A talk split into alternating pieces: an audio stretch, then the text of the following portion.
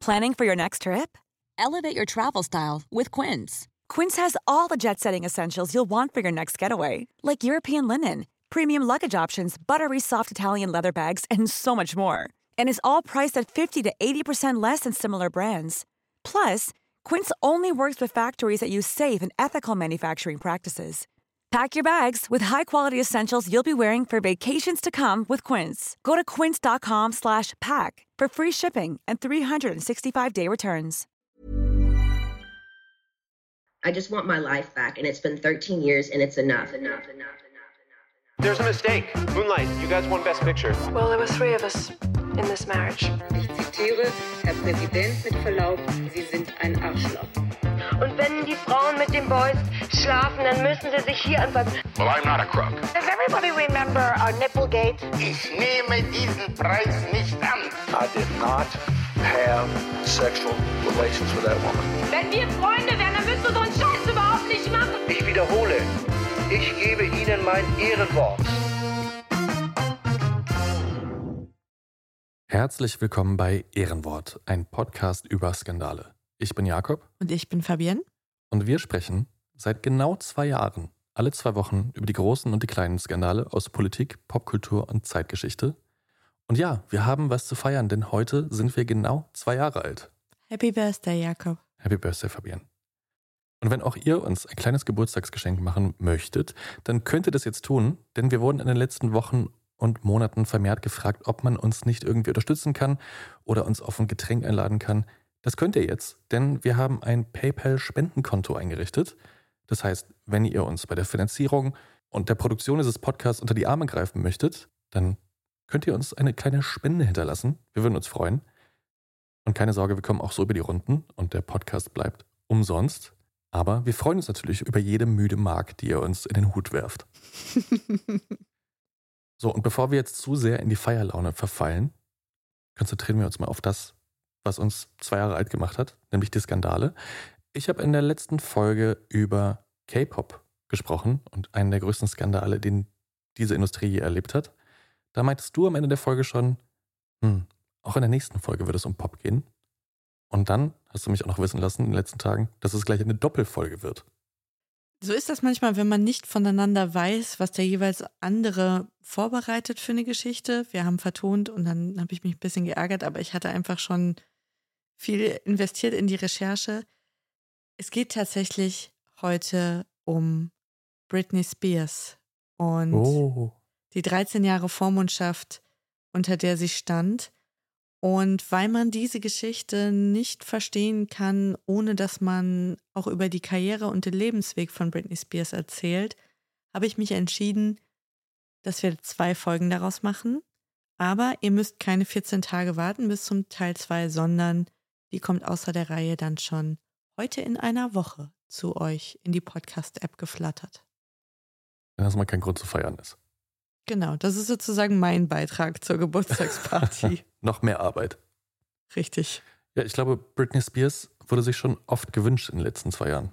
Ja, haben wir nicht nur einmal gehört, diesen Wunsch.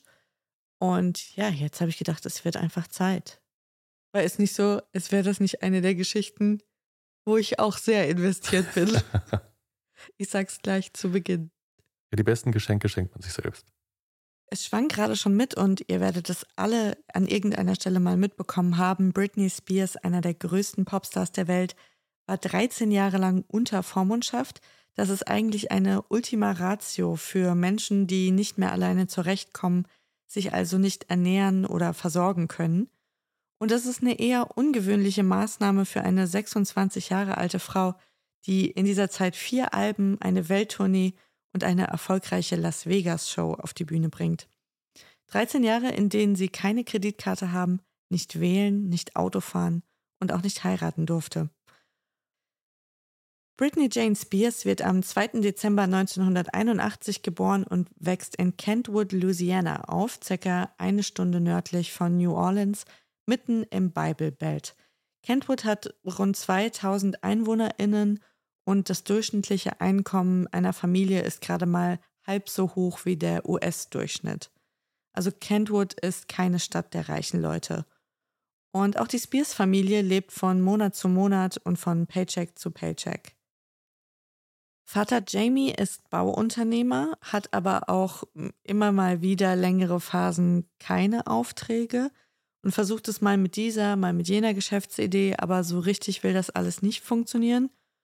Und ich weiß nicht, was zuerst da war, der berufliche Misserfolg oder das Trinken, aber so viel wissen wir, es hat sich beides nicht besonders gut miteinander vertragen. Seine Frau Lynn Spears, Hausfrau und Mutter, die will sich bereits 1980 von ihm scheiden lassen, weil er fremdgegangen sein soll und weil er eben zu viel trinkt. Aber sie lässt es dann doch sein. Für Jamie ist es die zweite Ehe. Lynn ist zu diesem Zeitpunkt gerade mal 21 Jahre alt. Ständige Geldsorgen gehören zum Alltag der jungen Familie. Und Jamie schleppt zudem auch noch ein Trauma mit sich herum, denn als er 13 Jahre alt war, nimmt seine Mutter sich das Leben auf dem Grab ihres toten Sohnes, der als Neugeborener verstarb. Oh Gott. Ja, richtig düster. Jamie und Lynn Spears sind sehr religiös und sie haben drei Kinder: Brian, Brittany und Jamie Lynn. Als Brittany drei Jahre alt ist, entdeckt ihre Mutter, dass sie ein echtes Bühnentalent ist, ein totaler Scene-Stealer, wann auch immer im Kindergarten oder im Kirchenchor irgendwas aufgeführt werden soll, alle haben nur Augen für dieses bildhübsche Kind. Sie meldet das Mädchen daraufhin zu Gesangsstunden an, zum Ballettunterricht, zu Tanzkursen, zu Jazzklassen, zu Gymnastiktanz, alles, was das Kind in irgendeiner Form fürs Showbusiness vorbereiten könnte. Mit fünf Jahren folgen dann öffentliche Auftritte, Talentwettbewerbe und Shows, Schönheitswettbewerbe, Trainingscamps und das hat alles einen Haufen Geld gekostet. Geld, das die Familie ja eigentlich überhaupt nicht hatte. Und Lynn Spears leiht sich auch regelmäßig von Freunden der Familie Kohle, damit sie überhaupt das Spritgeld bezahlen kann, um das Kind von Wettbewerb zu Wettbewerb zu fahren. Und Jamie, dem droht inzwischen die Privatinsolvenz. Aber Lynn weiß, die Mühe und auch dieser finanzielle Invest, das wird sich eines Tages auszahlen, da ist sie ganz sicher. Und dieses Kind zu fördern, das ist ihr Lebensinhalt geworden. Und es ist natürlich auch ein Grund, so selten wie möglich zu Hause zu sein. Also ich finde es unglaublich, dass man so ein kleines Kind schon so vor den Wagen spannt, der ganzen Familie. Ja, aber sie hat gedacht, sie tut ihr einen Gefallen. Ja. Mit acht Jahren besucht Britney die Professional Performing Arts School, eine Privatschule in New York. Das war auch nicht gerade günstig und das Geld verdient sie unter anderem durch Werbespots, für die sie sich casten lässt, oder durch die Teilnahme an Sendungen wie zum Beispiel Star Search. Da kommt sie im Alter von zehn Jahren ins Finale. 1992 wird Britney für den Mickey Mouse Club gecastet, neben Christina Aguilera, Justin Timberlake und Ryan Gosling. Das war der Jahrgang, in dem sie war? Ja. Wow. Das ist so das amerikanische Äquivalent zu diesem Ernst Busch-Jahrgang, in dem Lars Eidinger und Nina Hoss und Mark Warschke waren. Ja, das ist das Beste, was wir zu beten haben. Sechs Monate im Jahr dreht die achtjährige Britney Spears jetzt in Los Angeles, also am anderen Ende des Landes, und hat eine richtige 40-Stunden-Woche, wie ein erwachsener Angestellter auch. Die Sendung wird allerdings 1994 schon wieder abgesetzt und sie geht zurück nach Kentwood, um dort die Schule fertig zu machen. Und diese ein, zwei Jahre, die sie da wieder wohnt und zur Schule geht, im Basketballteam mitspielt, zum Prom geht, das sind eigentlich die einzigen Monate, wo sie sowas wie ein normales Leben oder eine normale Kindheit oder Jugend. Denn ihre Mutter Lynn lässt nicht locker. 1997 nimmt Britney ein Demo-Tape auf, das Lynn gemeinsam mit dem Medienanwalt Larry Rudolph, einem Freund der Familie, an verschiedene Plattenfirmen schickt. Keiner hat Interesse, denn zu dieser Zeit total hoch im Kurs sind Pop-Bands. Die Spice Girls, mhm. Take That, Backstreet Boys, NSYNC. Es gibt eigentlich keine nennenswerten Pop-Solo-KünstlerInnen.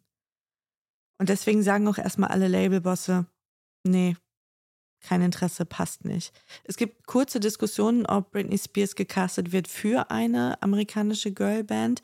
Es gab den Versuch oder die Idee, die Spice Girls zu kopieren für den amerikanischen Markt. Das hat sich dann aber zerschlagen. Und irgendwann hat dann doch ein Label zugesagt. Die haben sie dann eingeladen nach New York. Sie ist dann dahin geflogen, durfte dort vorsingen. Und ja, sie unterschreibt dann bei Jive Records. Und die Plattenbosse, die haben eine genaue Vorstellung davon, wie sie diesen Rohdiamanten jetzt schleifen wollen. Poppig, unschuldig, süß, ein bisschen frech, tanzbare Musik. Man hat auch schon genaue Vorstellungen von dem Look, den das Ganze dann mal kriegen soll und vor allem, wie sich das kommerzialisieren soll. Weil der Plan ist von Anfang an, dass man anhand der Marke Britney Spears, die man jetzt aufbaut, jede Menge Zeug an TeenagerInnen verkaufen will. Das war nicht das Entdecken einer Künstlerin, sondern es war das Fertigen von einer. Es war so die Teenager-Kreuzung aus Sheryl Crow und Madonna ungefähr. Und Larry Rudolph, dieser Medienanwalt und eben Familienfreund, der wird jetzt ihr Manager und fliegt mit ihr zusammen nach Stockholm, um ihr erstes Album aufzunehmen. Und am 12. Januar 1999 erscheint die LP Baby One More Time und wird in 15 Ländern sofort Nummer 1. Und sie wird sich 25 Millionen Mal verkaufen und ist bis heute eins der erfolgreichsten Pop-Alben der Musikgeschichte. Uns allen wahrscheinlich noch im Gedächtnis die gleichnamige Debütsingle und das Musikvideo dazu. Und beides hat eingeschlagen wie eine Bombe. Und das war die erste Single? Hit Me Baby One More Time war die Debütsingle von Britney Spears, ja. Wow. Ja. Ich wusste, dass du dich erinnerst. Nein, also klar erinnere ich mich sowohl an die Single als auch ja, an das Video. Aber ich hatte nicht auf dem Schirm, dass das wirklich ihre erste ja, Debütsingle war. Also das war ihr Einstieg ins Musikgeschäft. Genau. Und zu diesem Zeitpunkt ist sie 16 Jahre alt. Unglaublich. Auch unglaublich vor dem Hintergrund des Videos. Dass sie erst 16 ist? Ja. Ja, ich glaube, es war Teil des Appeals. Das war doch auch in diesem Schulmädchenkostüm, oder? Genau, das war so katholische Mädchenschule, aber so ein bisschen. Minirock danach trotzdem. Make it sexy. Mhm. Ganz normal. Cool. Also Hit Me Baby One More Time war sowas wie eine tektonische Plattenverschiebung, muss man sagen. Und als dieser Song zum ersten Mal auf MTV lief, da war die Welt eine andere.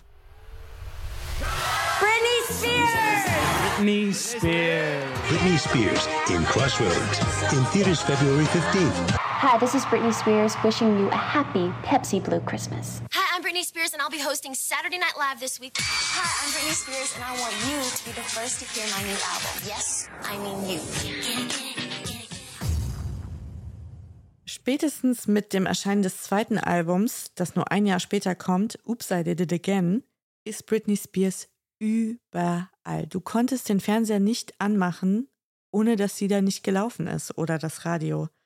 Und nicht nur das, sie ist eigentlich auf jedem Magazincover, sie ist das neue Gesicht von Pepsi, sie ist die Markenbotschafterin von Sketchers, sie hat ihre eigene Parfümlinie, sie bewirbt Pyjamas, sie bewirbt für McDonald's, sie macht dieses, sie macht jenes. Es gibt eigentlich nichts, was sie nicht verkauft. Sie macht ihre erste Tour durch die USA und Europa, die bringt 40 Millionen Dollar ein. Und sie ist einfach eine richtige Gelddruckmaschine. Sie ist all das geworden, was dieses Label von ihr haben wollte. Mhm. Und ich glaube, das, was es so erfolgreich gemacht hat, war, dass junge Mädchen wie ich, die voll die Kernzielgruppe waren von dem Ganzen, gedacht haben, hey, die ist so cool und ich wäre so gern ihre Freundin, sie ist ein bisschen hübscher und cooler als ich, aber eigentlich hat sie genauso viele Probleme wie ich, so dachte man. Die Jungs fanden die natürlich alle scharf und ich glaube, die Puppies fanden die auch irgendwie alle hot. ja, weil das ja auch so eine. Und ein paar Mamis bestimmt auch. Ja, ich glaube, die Mütter weniger, ja, vielleicht. Das war ja auch mit Absicht, dass das auf eine gewisse Art so hypersexualisiert war. Mhm. Auch schon von Anfang an mit diesem Baby One More Time Musikvideo. Es war auf der einen Seite, war es ein Schulkind, aber so ein bisschen auf Schlampe gemacht. Ja. Und das hat nicht überall für Applaus gesorgt im konservativen Amerika, wie man sich denken kann. Denn es war auch oft der Stein des Anstoßes, dass viele Mütter gesagt haben, Britney Spears, sie ist kein Vorbild für die Jugend, die Outfits sind zu knapp, das Tanzen ist zu sexy. Das geht alles so nicht. Jetzt war gleichzeitig auch gerade diese Phase Nullerjahre, man hatte eigentlich die ganzen 90er über Clinton und Lewinsky geredet und was da alles im Oval Office passiert war. Und dann gab es so eine Art kulturellen Backlash, dass plötzlich war da on Vogue Keuschheitsversprechen oder Keuschheitsringe zu tragen oder sich eben aufzusparen. Das war dann plötzlich wieder ein Thema, so wie in den 50er, 60er Jahren. Und viele Jugendliche, gerade so im Mittleren Westen, fanden das total cool, sich zum Beispiel, ja, zum Beispiel enthaltsam zu leben bis zur Ehe. Und das verspricht auch Britney Spears. Denn sie ist zu diesem Zeitpunkt sehr öffentlichkeitswirksam mit Justin Timberlake von InSync zusammen, aber sie liebt eben nicht nur ihn, sondern auch Jesus. Wie es sich gehört. Für eine junge Amerikanerin. Aus Kentwood, Louisiana. Ich brauche jetzt hier nicht extra zu erwähnen und auszuführen, dass natürlich diese Beziehung auch nochmal diesen ganzen Hype um ihre Person extrem potenziert hat. Das war mit einer der ersten Promi-Beziehungen, die so eine absolut verrückte Aufmerksamkeit bekommen haben, die auch so ein bisschen den Weg geebnet haben für den ganzen Wahnsinn, der danach kam mit Brad und Jen und Benefer und alles, was dann eben noch folgte. Für mich hat sich diese Beziehung vor allem durch ein Foto eingebrannt. Ins Jeder kennt dieses Foto. Wo sie beide Jeans von Kopf bis Fuß tragen. Der Denim-Look. Bis heute ein oft kopiertes Halloween-Kostüm für Paare. Aber was soll man sagen, die beiden können es tragen. Das war noch Mode. Jetzt erfährt Britney schon zu Beginn ihrer Karriere eine Behandlung durch die Medien, die man rückblickend wirklich nur widerlich nennen kann. Denn es schien damals vollkommen normal zu sein, eine 17-Jährige auf einer Pressekonferenz vor Hunderten von Leuten zu fragen, ob sie denn noch wirklich Jungfrau sei, ob sich daran was geändert habe, ob ihre Brüste echt seien oder nicht. Unangenehm. Total irre, aber man hatte da wirklich keine besonderen Manschetten. Und das ja auch zwischen diesen, also 99 war ja das erste Album, dann 2000 Oops, I Did It Again und schon 2001 kam ja das dritte, Britney. Und da hattest du schon so musikalisch auch ein bisschen eine Veränderung und dann wurde das alles ein bisschen ernster. Das war so ein Prozess des Erwachsenwerdens, den man so miterleben konnte.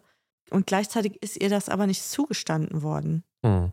Wann immer man sie irgendwo erwischt hat beim Rauchen oder beim Trinken von einem Club, was ja dann, als sie Anfang 20 wurde, Mitte 20, was dann halt natürlich auch passierte, gab es immer einen riesen Ärger darum, einen riesen Bohai alle durften das, alle anderen haben das auch gemacht, aber sie war Britney Spears, sie durfte das halt eben nicht, weil sie war so America's Sweetheart ungefähr. Und diese komische Bigotterie, die er da entgegenschlug, die kann man auch noch heute gut sehen an vielen Interviews aus dieser Zeit, die dokumentiert sind. Und eins ist ganz besonders bekannt. Das ist ein Interview, das Diane Sawyer mit Britney Spears geführt hat. Und in der sie, ja, ihre Interviewpartnerin mit der Aussage einer Politikergattin konfrontiert und das hörte sich so an. With Madonna as her model, Britney Spears has upset a lot of mothers in this country, starting with the wife of the governor of Maryland, who appeared at an anti-violence rally and, well, listen to what she said. Really, if I had an opportunity to, to shoot Britney Spears, I think I would. Oh, that's horrible. Well, she that's really bad. Because of the example for kids and how hard it is to be a parent and keep all of this away from your kids. Well, that's really sad that she said that. Ew. You know what? Like, I'm not here to, you know, babysit her kids. Unglaublich. Ich fasse es nicht. Also, nur mal kurz zu wiederholen: Diane Sawyer spielt Britney Spears diesen Interviewauszug vor. Mhm mit der Ehegattin eines Gouverneurs oder was war es? Des Gouverneurs von Maryland damals. Ja. Und sie sagt, also diese Gouverneursgattin, dass sie Britney Spears erschießen würde. Und Diane Sawyer spielt das Britney Spears vor und die ist natürlich schockiert. Und dann fährt Diane Sawyer auch noch vor, naja, also wegen der Kinder, weißt du, weil es so schwer ist, die Kinder zu erziehen. Ja. Und Britney Spears sagt, ja gut, ich bin ja jetzt nicht deren Babysitterin. Ja. Aber ich bin, Fabian, ich, was ist denn mit den Menschen los? Dieses ganze Interview kann man sich angucken auf YouTube und Leute, das ist einfach Missbrauch. Das ist wirklich schlimm.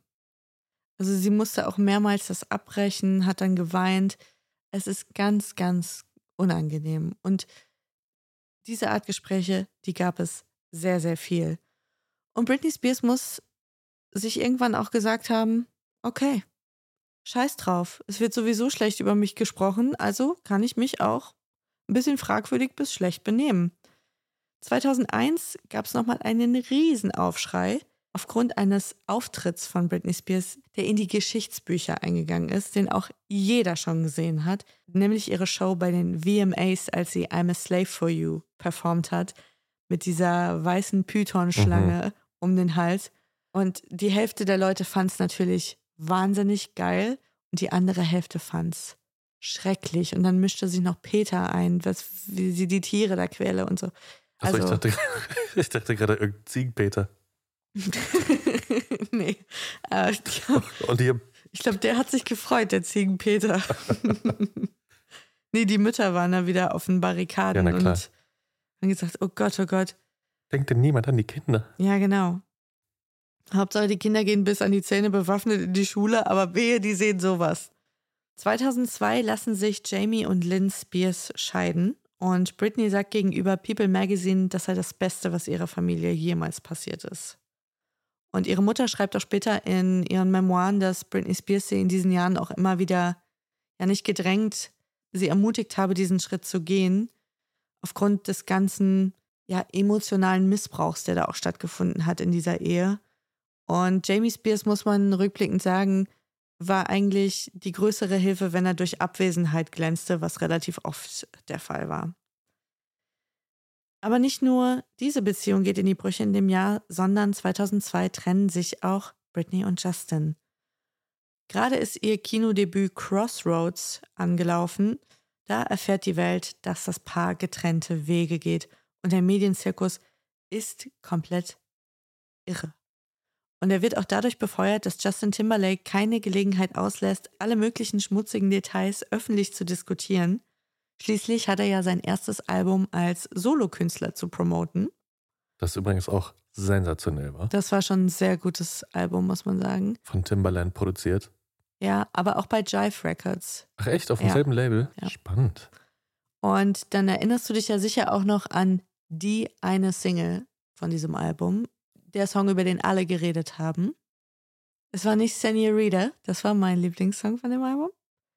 Cry Me a River, Ach ja, natürlich. weil es gab doch dieses Musikvideo, wo er ein Britney Lookalike gecastet hatte, ein Modell, das genauso aussah wie sie und hat dann irgendwie so Revenge-Porn-mäßig angedeutet, dass sie ihn betrogen habe und deswegen sei sein Herz gebrochen, deswegen sei das alles kaputt gegangen, so zwischen ihnen. An das Video kann ich mich überhaupt nicht mehr erinnern. Nein? Nee. Ah, das war dann so voller Easter Eggs. Zum Beispiel gab es so einen Türstopper, so eine kleine Elfe. Und das ist eine Elfe, die Britney zum Beispiel tätowiert hatte. Mhm. Also, ja, die ganzen Die echten Fans haben Nutcases es lesen. haben ja. dann alles Mögliche da rein ähm, interpretiert, so wie ich auch. Das war aber nicht das Einzige, sondern Justin hat auch in einem Radiointerview einfach mal so rausgehauen, dass er tatsächlich mit ihr geschlafen hat. Und hat damit natürlich dieses jungfräulich bis zur Ehe-Image komplett demontiert. Ein Schock nach all den Singles und zwei unglaublich attraktiven Menschen im besten Alter. Ja, muss man schon ehrlich sagen. Wer wirklich gedacht hat, dass die beiden die Gräten voneinander gelassen haben, dem ist vielleicht auch nicht zu helfen. Nach I'm a Slave for You. I mean. Also, da war die Messe doch schon gelesen. Auf der anderen Seite, es war nicht in Ordnung von ihm, das so zu erzählen. Ja, klar. Das war wirklich so Locker Room Talk mäßig. Das war nicht cool. Und dann gelingt es Britney Spears, ihren I'm a Slave for You Auftritt bei den VMAs noch zu toppen. Durch den VMA-Auftritt im Jahr danach. Kannst du dich an den noch erinnern? Nee, aber du wirst es mir bestimmt gleich erzählen. Das war der mit Madonna und äh, Christina Aguilera. Doch, na klar. Ich wollte schon sagen, jeder, jeder Junge in deinem Alter weiß noch, was er an dem Tag gemacht hat. Ja, für die drei Menschen, die die, die Anspielung nicht verstehen, das war eine Bühnenshow von eben Britney, Madonna und Christina, die damals so das weibliche Dreigestirn der Popmusik waren. Die hatten alle drei so Outfits an, so irgendwo zwischen Brautmode und äh, Stripclub. Und dann gab es am Schluss den großen Finalmoment, in dem Britney und Madonna sich küssten. Legendär. Wirklich legendär. Und Props auch an die Regie von der Sendung damals, weil irgendwer muss sofort geschnallt haben, jetzt Kamera 4. Und dann hast du als Zuschauer so gesehen, Justin Timberlake, dem alles aus dem Gesicht fiel.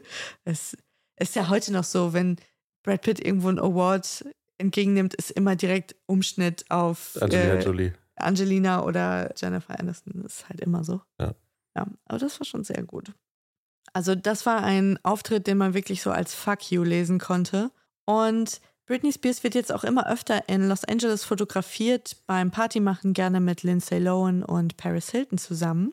Und das war so ihre Art, einfach mit diesem ganzen Druck umzugehen, der da ständig von außen kam, vom Management und von den Medien. Natürlich hat sie aber, glaube ich, zu spät verstanden, dass das alles immer nur noch schlimmer gemacht hat. Dass Mhm. durch diese vielen Fotos, dass durch dieses viele Feiern, die vielen Skandale und Skandälchen, diese Abwärtsspirale eigentlich immer größer wurde.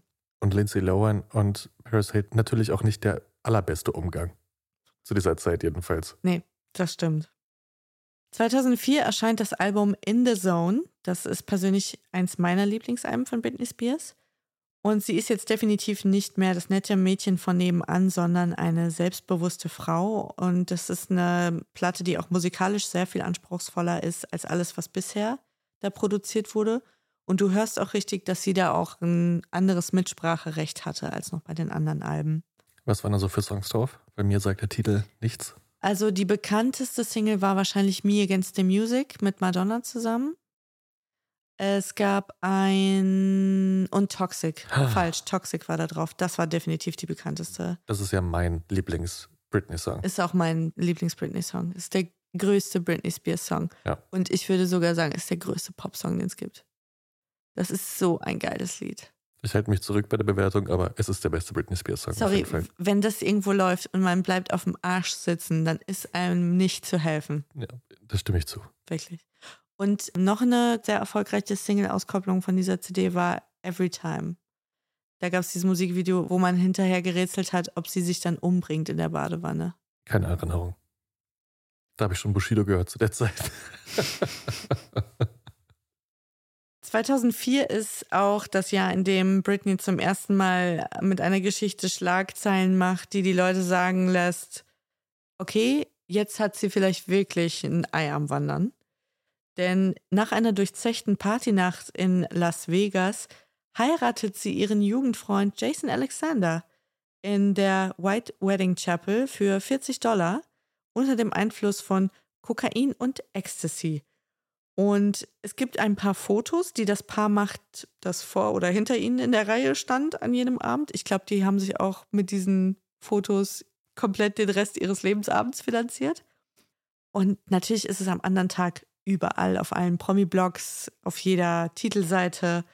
Und ihr Management und ihre Familie, die flippen völlig aus. Die kommen alle nach Las Vegas und schicken jetzt die Anwälte los. Und innerhalb von 55 Stunden ist diese Ehe annulliert. Ich glaube, das gehört zu einer Hochzeit in der White Wedding Chapel dazu, dass du völlig drauf sein musst. Überhaupt nicht im zurechnungsfähigen Zustand und die Ehe dann auch schnell wieder annulliert wird. Ich glaube, das ist wahrscheinlich so ein Paket, das sie anbieten. Ja, kann sein. Gar keine schlechte Geschäftsidee sollte es das noch nicht geben. Mr. Alexander hat später zu Protokoll gegeben, dass die beiden wirklich ineinander verliebt waren und auch hatten zusammenbleiben wollen, aber keine Ahnung. Sicher ist nur so viel. Sie wollte, glaube ich, mit diesem Schritt nochmal mehr rebellieren gegen ihr Management, gegen ihre Eltern, gegen alle Welt, die irgendwelche Erwartungen an sie hatten. Und dann trat auch relativ bald noch ein Mann in ihr Leben. Previously on Brittany and Kevin's Chaotic. When you're in the public eye, people think you're different. People think you're different. Truth is, I want what everyone wants. Love.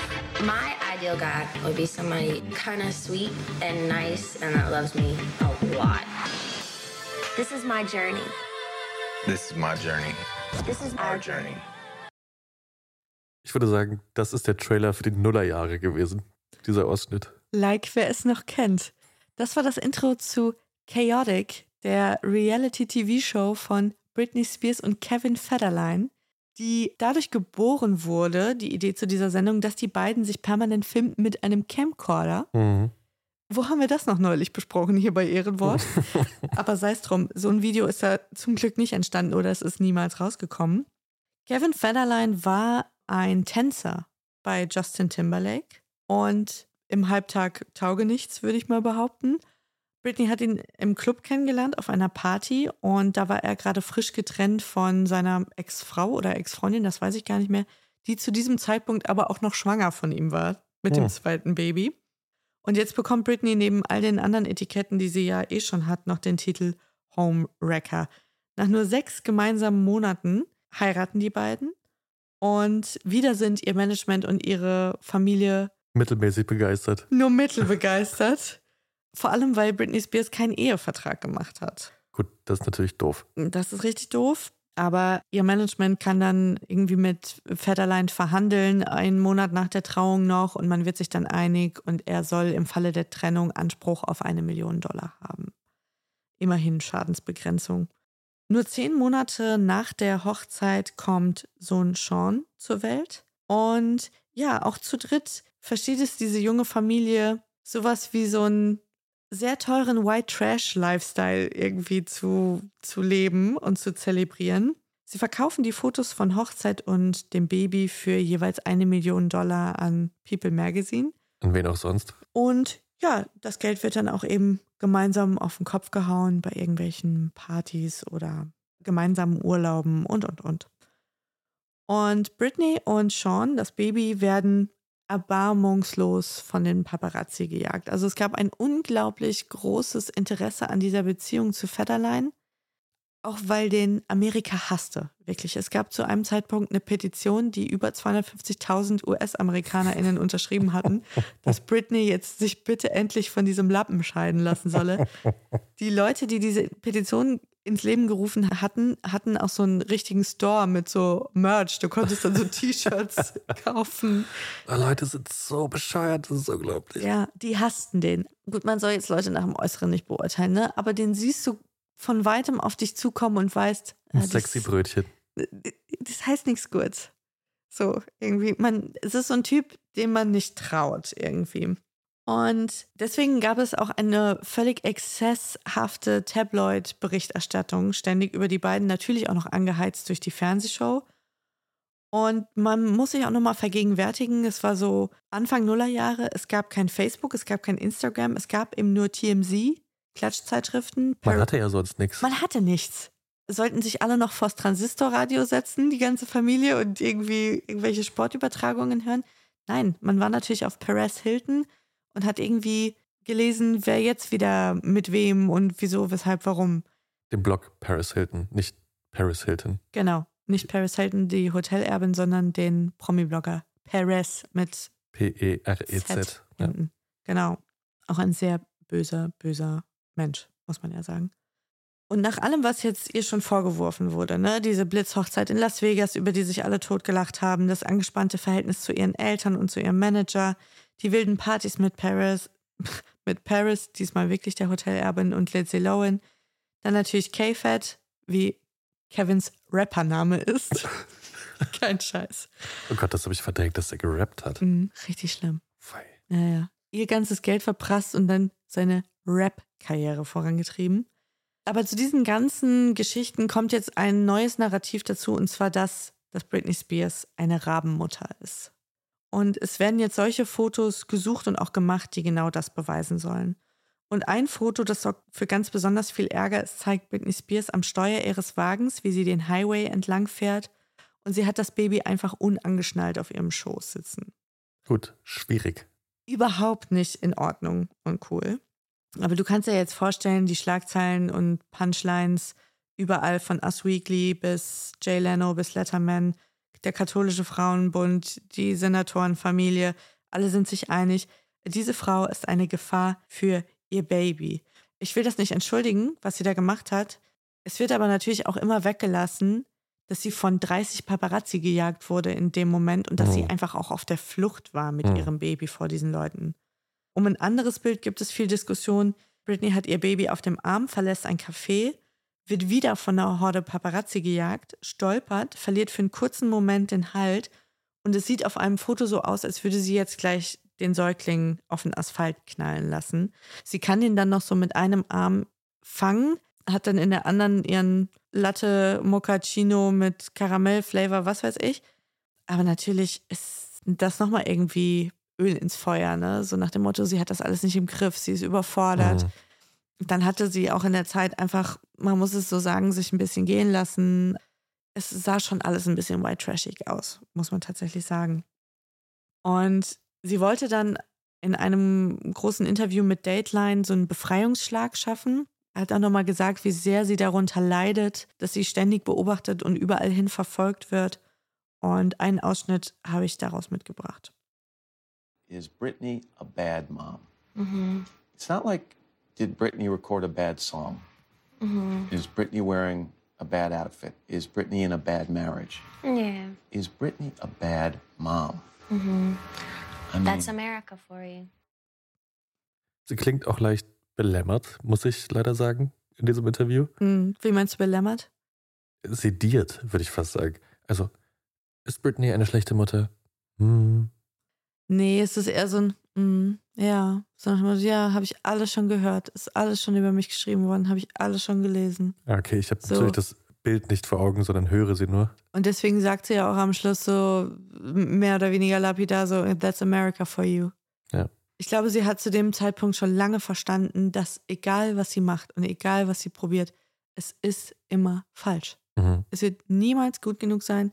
Niemals wird irgendwer sagen, hey Mensch, geil oder das hast du mal wirklich toll gemacht.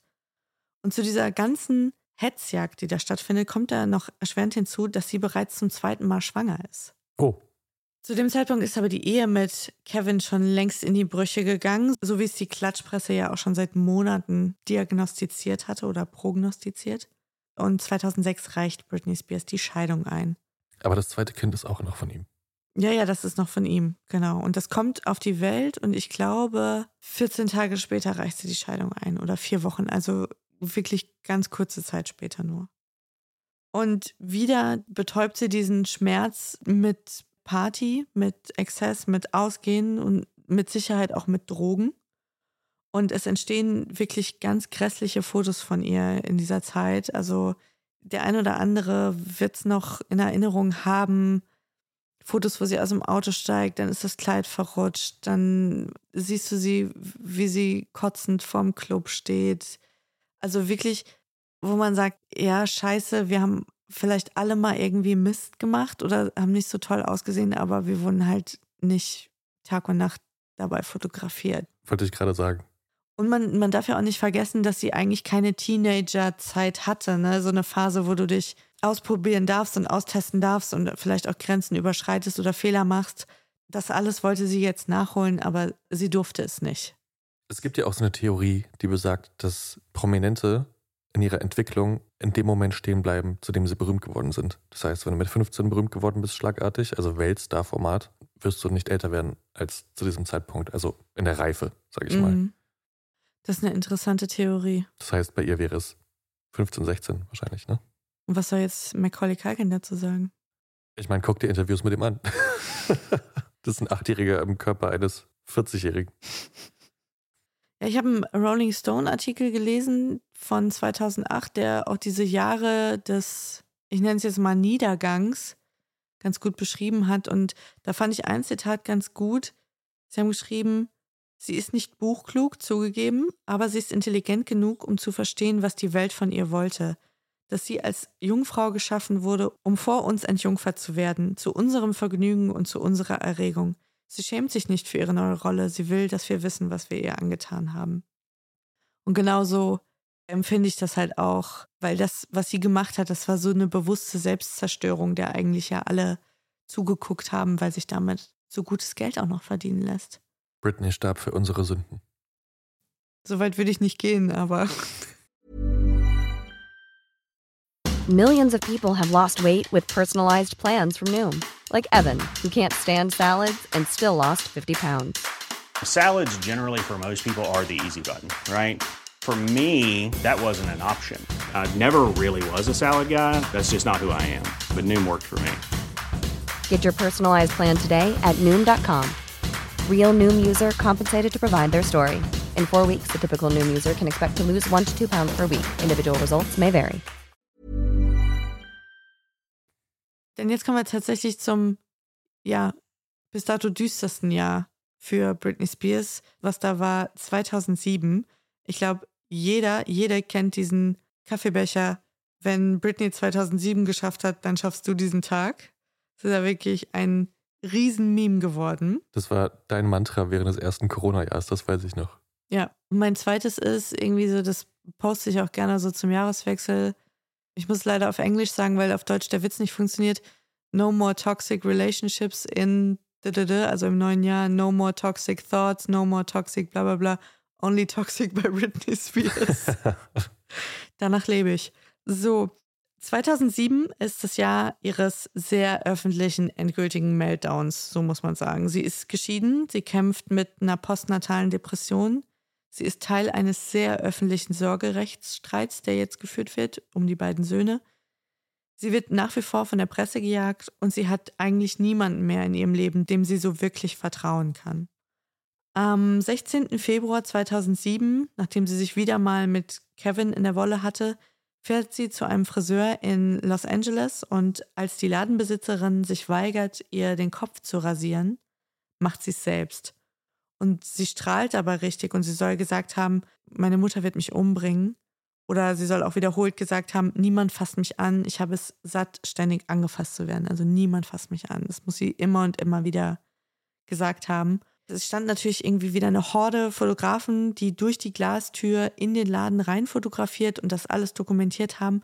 Und man muss es so sagen, sie sieht wirklich aus wie von einem anderen Stern. Also.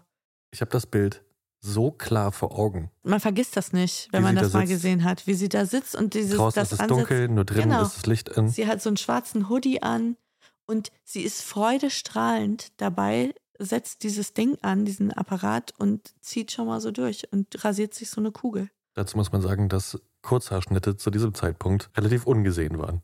Haare waren ein Kapital als weiblicher Promi.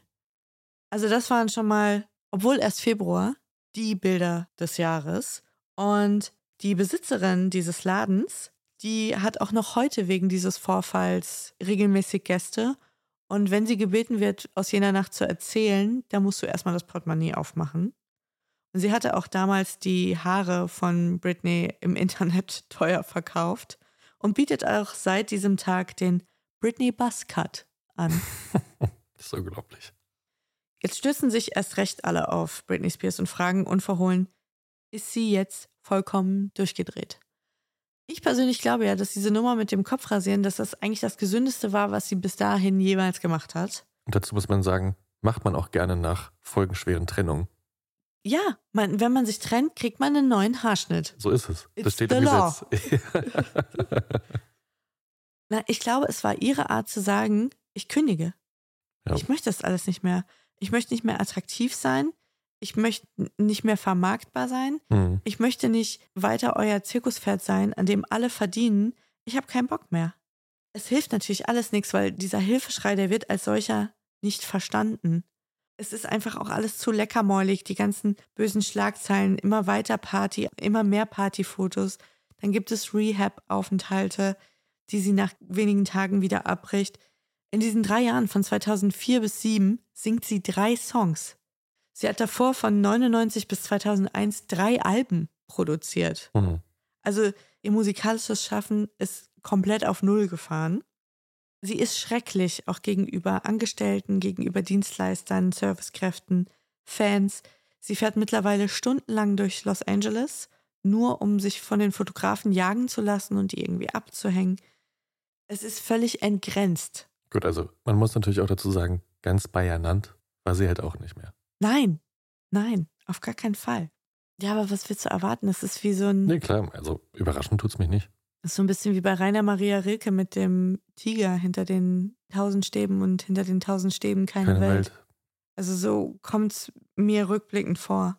Weil sie sieht unheimlich traurig aus und unglaublich allein auf diesen Fotos auch oft. Mhm.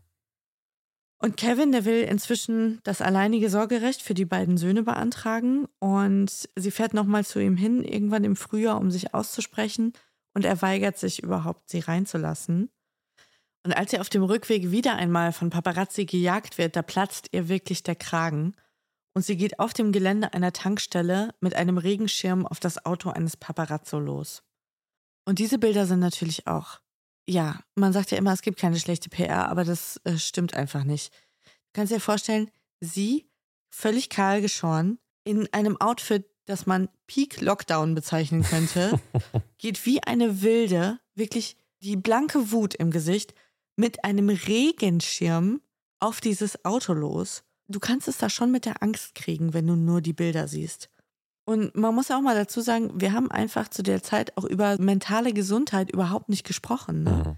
Es kam ja niemand auf die Idee zu sagen, wie können wir der Frau helfen? Ja. Wie können wir ihr Therapie anbieten oder irgendeine andere Form von Beistand gewähren, sondern man hat einfach nur über sie geschrieben, dass sie kaputt sei, verrückt, krank. Ja, man hat sich ja sogar daran ergötzt. Ja, man hat das Feuer angemacht und dann zugeguckt, wie es halt abbrennt.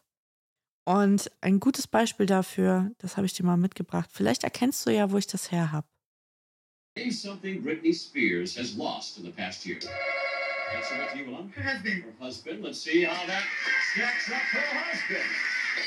Guess what? They're not number one, Lizzie. The hair. Lost a lot of hair. There it is. Now, what has Britney Spears done this past year? What has she lost? She's lost her sanity. Has she lost her mind?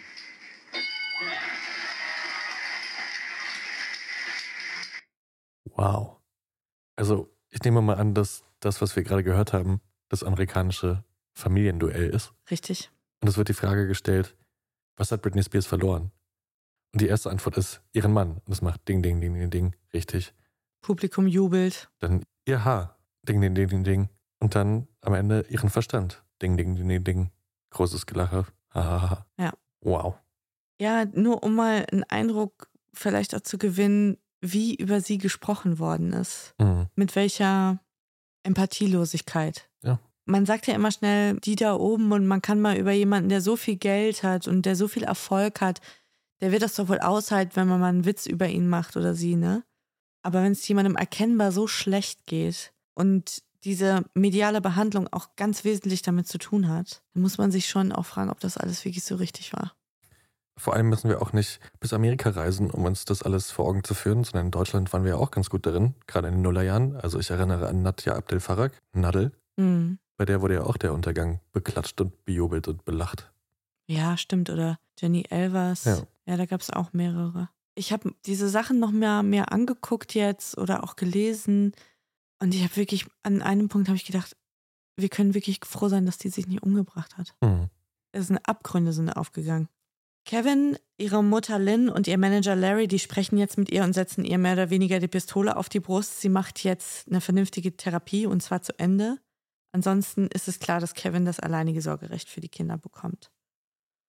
Und sie gibt dann klein bei, feuert aber dann ihren Manager Larry. Dann gibt es noch so einen Disput mit ihrem Vater Jamie, der sich jetzt plötzlich auch wieder einmischt und der ihr öffentlich in den Rücken fällt und einer Zeitung gegenüber sagt, sie sei ein kleines, krankes Mädchen, das Hilfe brauche. Sie antwortet daraufhin nur, dass sie für ihren Vater beten würde. Und sie bricht jetzt mit jedem und mit jeder, der irgendwas damit zu tun hatte, sie in diese Klinik einzuweisen. Sie meldet sich bei ihren Fans via Brief, den verschiedene Medien abdrucken. Und darin schildert sie ihr Unverständnis für den Sensationshunger der Presse und die Klatschberichterstattung. Und einen Ausschnitt wollte ich auch mal zitieren aus dem Text, weil er, wie ich finde, die Gefühlslage, in der sie da steckte, ganz gut beschreibt. Mir wurde klar, wie viel Energie und Liebe ich in meine vergangene Beziehung gesteckt hatte, weil ich wirklich nicht wusste, was ich mit mir anfangen sollte, als sie vorbei war. In diesem verletzlichen Zustand zu sein und zu Abendessen und Partys mit Freunden mitgenommen zu werden und später herauszufinden, dass man für alles bezahlt hat, war eine große Lektion für mich. Ich habe das Gefühl, dass einige Menschen in meinem Leben mehr aus manchen Dingen gemacht haben, als nötig war. Ich habe auch das Gefühl, dass sie wussten, dass ich anfing, meinen Verstand zu gebrauchen und einige Bindungen zu kappen, also wollten sie mehr Kontrolle über mein Leben haben als ich. Ich bin 25 und habe noch viel zu lernen und ich werde jeden Tag Fehler machen. Und ich bin sicher, dass jeder Fehler, den ich mache, wahrscheinlich auf CNN oder Good Morning America zu sehen sein wird.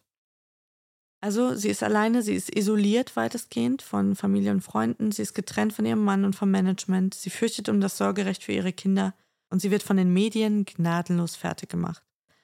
Jetzt überwirft sie sich auch noch mit ihrer Mutter, der sie verbietet, die Enkelsöhne zu sehen. Dann gibt es eine Reihe von Live-Auftritten, die werden komplett verrissen. Höhepunkt dieses Desasters ist ihr Auftritt bei den VMAs 2007, der im Vorfeld angekündigt wird als das große Comeback. Britney Spears ist wieder da. Es gibt ein neues Album, die erste Single. Und dieser Auftritt ist eine riesen Blamage. Sie muss auch unter irgendwelchen Medikamenten da gewesen sein. Also sie ist überhaupt nicht da. Der Auftritt ist so eine derbe Niederlage, dass ihr neues Management, das kurzzeitig eingesetzt war, nachdem sie das alte gefeuert hatte, jetzt freiwillig die Segel streicht und sagt, äh, wir können hier nichts mehr machen. Und das hat auch mit einem Typen zu tun, der in ihr Leben getreten ist, der heißt Sam Lutfi. Und über den schreibt Ronan Farrow im New Yorker, Lutfi ist ein Hollywood-Unternehmer, der es versteht, sich in das Leben turbulenter weiblicher Stars einzuschleusen. Also Lutfi, der nennt sich selbst Coach. Er lernt Britney auf einer Party kennen und gewinnt schnell ihr Vertrauen. Unter anderem auch mit so Gedanken, die er ihr in den Kopf pflanzt, so nach dem Motto, dass er glaube, ihr Telefon, das werde alles abgehört und es gäbe bestimmt schon äh, demnächst irgendwelche Hausdurchsuchungen bei ihr. Und so gelingt es ihm, sich sukzessive in ihr Leben reinzuwanzen und immer mehr berufliche wie private Angelegenheiten auch für sie zu regeln. Und sie macht ihn tatsächlich zu ihrem Manager. Und er hat auch wirklich einen sehr eigenwilligen Managementstil.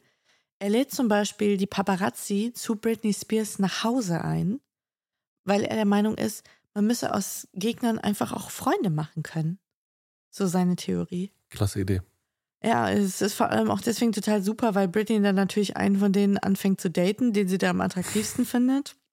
Und der soll sie angeblich auch mit Amphetamin versorgen.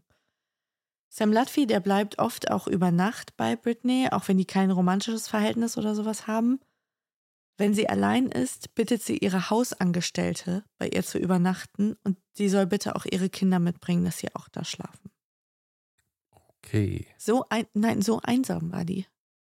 Die hat es nicht alleine ausgehalten mhm. in diesem riesigen Haus. Ja, aber dieser Latvi, das war einfach ein sehr, ja, halbseidener Typ, von dem sich vor allem Britneys Familie extrem bedroht fühlte, weil sie Sorge hatten, dass er einen zu großen Einfluss auf ihre Tochter hat und dass er sie um ihr Vermögen bringen will. Ganz unbegründet war diese Sorge auch nicht, auch wenn sich das nicht beweisen ließ, denn es gab schon einige Frauen im Entertainment-Geschäft, an die er sich ranzuschmecken versuchte, unter anderem Courtney Love. Und in dieser sehr düsteren Phase erscheint 2007 Blackout, das KritikerInnen als das bis heute beste und künstlerisch komplexeste Britney Spears Album feiern. Es gibt nach diesem Desasterauftritt bei den VMAs keine Presse oder Promo für die Platte. Es gibt lediglich ein einziges Interview, das Britney gemeinsam mit Sam aus ihrem Bett herausgibt. Mhm. Und als der Moderator sie nach ihren Kindern fragt und wie oft sie die sehen könne, da schreit Sam irgendwann dazwischen, lasst uns über was Lustiges reden. Mhm. Also es ist auch völlig demented, dieses Gespräch. Und 2007 tritt auch noch eine zwielichtige Person auf den Plan, deren Namen man sich merken sollte, und zwar Lou Taylor. Es gibt aus diesem Jahr eine E-Mail, die Britney Spears an ihren damaligen Anwalt schreibt, dass diese verrückte Frau sie stalke, ihr ungefragt Dinge nach Hause schicke und jetzt auch noch ihren Vater in Kentwood besuchen wolle. Sie fürchte sich vor ihr. Und es stimmt, so wie sich Sam an Britney gezeckt hat, so zeckt sich Lou Taylor jetzt bei Jamie Spears ein. Und gegen Ende 2007 vertritt sie ihre kleine Schwester als deren Managerin und sie wird die Businesspartnerin von Jamie Spears. Dem Vater. Genau. Britney hat mittlerweile dreimal die Woche das Recht, ihre Söhne zu sehen. Diese Besuche werden aber beaufsichtigt vom Amt und es muss vorher auf Alkohol und Drogen getestet werden. Am 3. Januar 2008 wollen Kevins Sicherheitsleute die Kinder dann wieder abholen nach der Besuchszeit. Aber Britney hat sich mit Jaden, dem Kleinen, im Bad eingeschlossen und kommt nicht mehr raus. Jetzt rufen Kevins Leute die Polizei und die Feuerwehr, die holt ebenfalls einen Rettungswagen dazu und binnen weniger Minuten ist das Haus natürlich auch umstellt von ReporterInnen. Es kreisen vier Helikopter über dem Anwesen und aus deren Inneren wird Britney dann gefilmt, die irgendwann fixiert auf eine Pritsche in einen Rettungswagen geschoben wird. Ach, weia. Das war ein sogenannter 5150. Das ist ein Fall, in dem eine Person, die eine psychische Krise oder einen Zusammenbruch erlebt, auch gegen ihren Willen ins Krankenhaus eingeliefert werden mhm. kann. Im Krankenhaus warten dann schon ihr Ex, ihr Vater und wenig später auch diese bekloppte Lou Taylor auf sie. Und die empfiehlt einen Therapeuten für Britney, der nur wenig später Infos an die Presse durchsticht.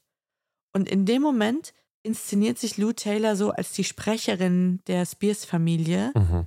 die jetzt versucht, diesen Schaden zu begrenzen. Also sie legt irgendwie ein Feuer, dann macht sie das selber aus oder löscht das und plötzlich ist sie so ja, die Sprecherin der Familie offiziell. Britney wird nach einer Woche aus dem Krankenhaus entlassen, aber der Vorfall sorgt natürlich, dass Kevin das Sorgerecht für die Kinder bekommt und sie auch kein Besuchsrecht mehr hat. Und er hat noch eine Konsequenz.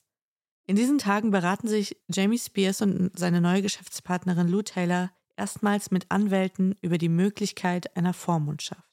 Es kommt dann wenige Tage später zu einer großen Auseinandersetzung in Britneys Wohnhaus zwischen ihr, ihrer Mom, Sam Lutfi und ihrem Paparazzi-Freund. Und da beschimpfen sich alle wechselseitig gegenseitig, wer jetzt den schlechteren Einfluss auf Britney habe und sie am meisten ausnutze. Und es ist eine riesige Schreierei. Und Britney Spears soll bei dieser Begegnung völlig neben sich gestanden haben, in Babystimme gesprochen haben, ständig auf und ab gelaufen sein, hat sich ständig umgezogen, hat ihren Hund ständig umgezogen. Und ihre Mutter glaubt, dass ihre Tochter zu dem Zeitpunkt schon auf Adderall ist und sich deswegen so benimmt. Und dass Sam Lutfi dafür verantwortlich sei, dass er ihr das ins Essen gemischt habe. Also Adderall ist sowas ähnliches wie Ritalin. Genau, also ein sehr starkes Beruhigungsmittel. Und Jamie wird an diesem Abend gar nicht mehr auf das Grundstück gelassen und macht deswegen auch einen riesengroßen Aufstand. Das ist am 28. Januar 2008. Und wenige Tage später werden wieder Polizei und Rettungskräfte zur Casa Spears gerufen. Es ist wieder ein 5150. Also sie hat wieder einen Zusammenbruch, einen, einen Anfall. Gleiches Aufgebot wie beim letzten Mal. Helikopter, Presse, Polizei, Feuerwehr, alle sind da. Und Britney muss ins Krankenhaus und im Krankenhaus stellt die Familie dann fest, dass sie verfügt hat, dass keiner von ihnen sie besuchen darf. Der Einzige, der zu ihr darf, ist Sam Lutfi. Und in dem Moment explodiert ihr Vater endgültig. Und er geht am nächsten Morgen vors Gericht, um die temporäre Vormundschaft über seine Tochter zu beantragen. Und dieses Ding ist in zehn Minuten durch. Was? Ja. Es gibt keine Anhörungen, es gibt keine Fragen, die gestellt werden.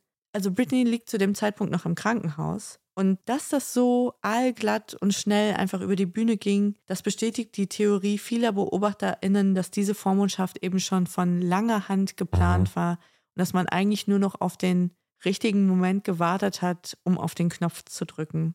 Und nicht nur damit setzt Jamie sich durch, sondern er erwirkt auch eine einstweilige Verfügung gegen Sam Lutfi. Und er und Lynn geben unter Eidesstadt zu Protokoll, dass er die Tochter unter Drogen setze, dass er sie isoliere, weil er ihre Telefone abhöre, weil er Telefonleitungen kappe und dass er sich eben ihren Besitz unter den Nagel reißen wolle. Jamie ist am 1. Februar 2008 dann am Ziel. Lutfi ist außer Gefecht gesetzt und er ist der Vormund seiner Tochter Britney. Wenn das mal kein Cliffhanger ist. Ende erster Teil. Ja, unglaublich. Also, wenn das nur die erste Hälfte ist, dann steht uns bei der zweiten Hälfte ja noch einiges bevor. Schöner wird's nicht. ja. Und ich würde sagen, wir heben uns die ganze Diskussion für die zweite Hälfte des nächsten Teils auf. Nur nochmal zur Erinnerung, der kommt tatsächlich nicht in 14 Tagen, sondern schon in der kommenden Woche. Also ihr müsst euch gar nicht so lange gedulden. In der Zwischenzeit könnt ihr natürlich alle anderen Folgen durchhören, falls ihr es noch nicht getan habt.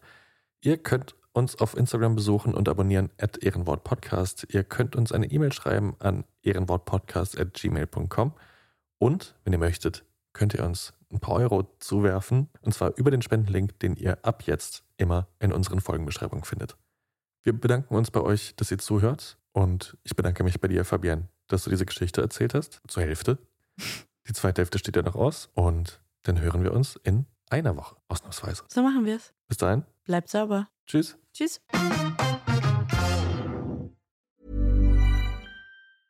Planning for your next trip?